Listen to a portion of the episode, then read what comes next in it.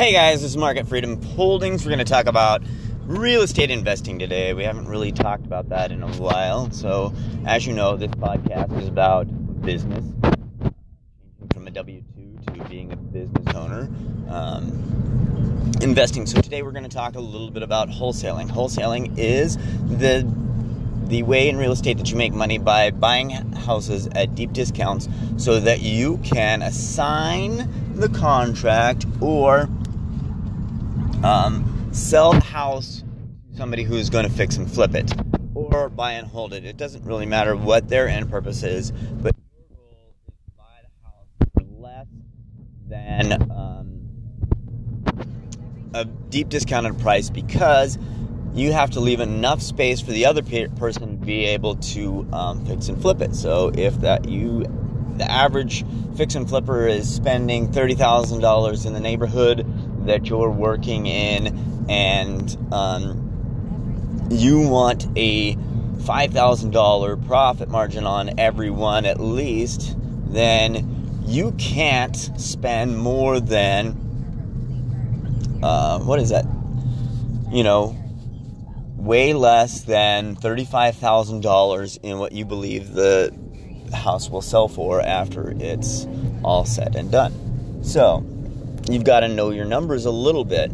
My suggestion is that you go in, you look at um, all the major. Redfin is probably the best, but let's go through Redfin, let's go through Zillow, let's go through Trulia. You got to get just a quick, hashed out little um, idea of what the house is worth. It doesn't have to be exactly accurate. You can always negotiate a contract later. So, getting the contract first and foremost, developing rapport with the people that you are speaking with. These are the keys to getting a house. So, you have to first get an appointment with the people that own the house. Who's on the deed? Who's on the title? You need to find out that out. So um, if it's somebody who's married in a state where they have, uh, I think it's called joint tenancy. I'm half asleep right now. Sorry, guys. We'll look into that a little bit more in the future. But you got to get in front of the people who make the decision, and more importantly, you got to get in front of the people that have their name on the title. They're the ones who can sign the title away, the deed. So you have to be know who that is. So you can do a little bit of research. In most cities, uh, you go to the website. Um, let's see. Here in Maricopa County, you would be going to the um, uh, county assessor's office. You go to the county's assessor's office. Um, there's a link that you can actually see who is on the deed of that property. So you have to know the address of the property.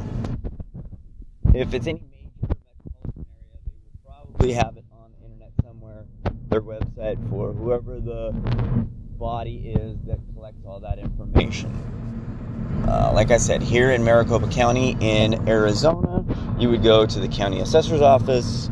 I think it's. Um, I, I would just Google county assessor's office, Arizona, or Maricopa County, and uh, it will give you a link to the website.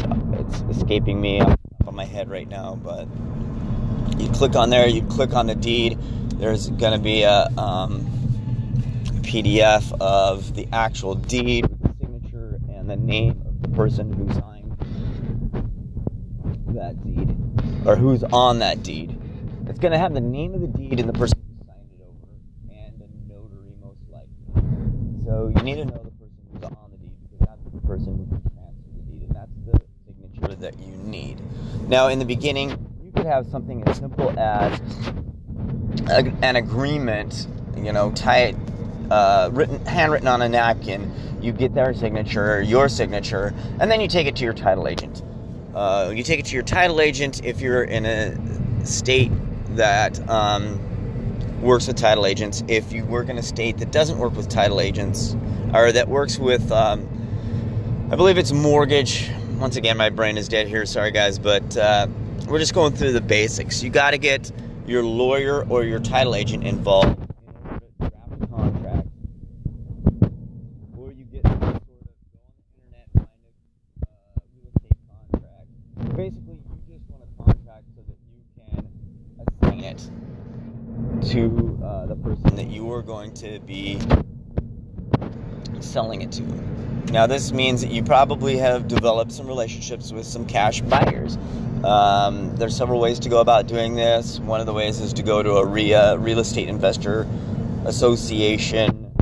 They're everywhere across the USA. So if you're in a metropolitan area, I guarantee you have a RIA of some kind. You start going there and you network. You find the people that are buying houses for cash. You talk to them, you get their information the biggest thing you need is their name and the best way to contact them. Ask them, hey, should I find a house in the area that you're looking for? What is the best way to contact you? You write that contact information down. Get both, get you know at least an email and a um, phone number. If you ask them what their preferred method of contact is, and you use that one to send them information about houses that you get. Now, ultimately, you want a big buyer's list because you want people fighting for properties. You don't want to be just giving it to one person. So the goal here is there's other ways to get cash buyers, but that, that that's the first one we're going to go over is just you get in, go to RIAs, you start meeting people, uh, make it a goal that you look for all the cash buyers in the room, or as many as you can talk to in the time that you're given to network, and you write that down and you put it in a database somewhere, and then you start doing email blasts every time you get a property or, you know, whatever they're preferred. You do email blast and or you call the people and say, hey, I'm going to have this property available. You know, what's it worth to you? So you start getting a bidding war going on. You don't have to have like an open bid or whatever, but you write all these down and who's the highest. Boom and if you want to play the game even better, you know, call back the people that gave you a lower bid and say, hey, I got a bid for blah, blah, blah, blah, blah. Anyway, that'll take more work, but it might be worth the time.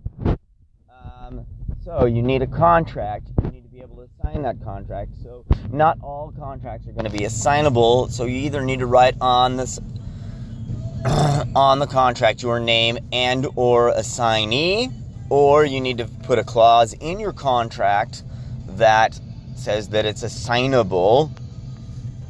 Um, so anyway, so that's the basics of wholesaling. You need to get a property under contract for lower than your profit amount minus what the at least the average of what is being rehabbed in that area. You know, you could walk around look at the property and say, "Wow, this needs a lot of. So I need to bid even lower." But uh, you know, if you're looking at ARV, the after repaired value, kind of getting just a, a general idea that you don't go low, always go low. Hey, you're um, don't ever. Here's another key when you're negotiating: don't ever throw out the first number. When you're asking your uh, clients, what could you, what could you let your house go? And then here's the second question: always pause for a little bit and say, is that the best you can do? Or you know find a question that's very similar to that. Um, so always ask that question. Because the, the people that you're buying from are going to be more scared than you. They will you know most like you know maybe that is the lowest they can go. But you got to kind of know that you know what? I can't you know if it's crazy high these are not motivated sellers. So you be in front of motivated sellers you got to find lists of people that motivated sellers so if somebody gets a postcard in the mail, you know the fact that they're a motivated seller. Not your average person is going to be calling uh, on a postcard. So you got to find a marketing method on how you're going to get your house. And you got to consistently do that, and you got to scale it up.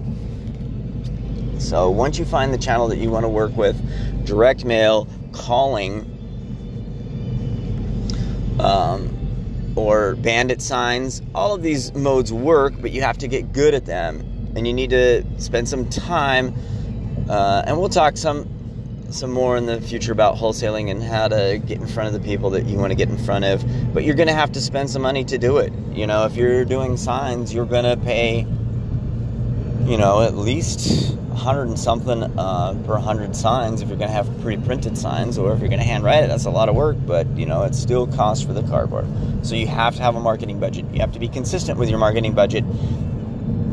And my suggestion is you find one channel and you do that consistently.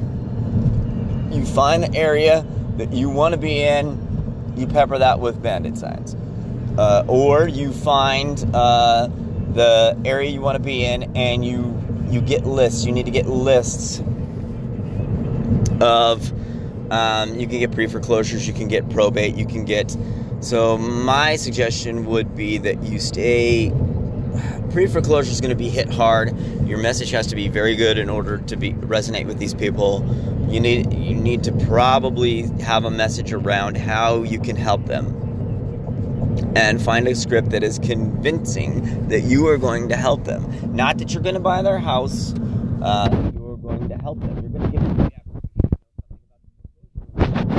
in your market if you're going to use this route. You should be able to tell them, hey, this is what you can expect.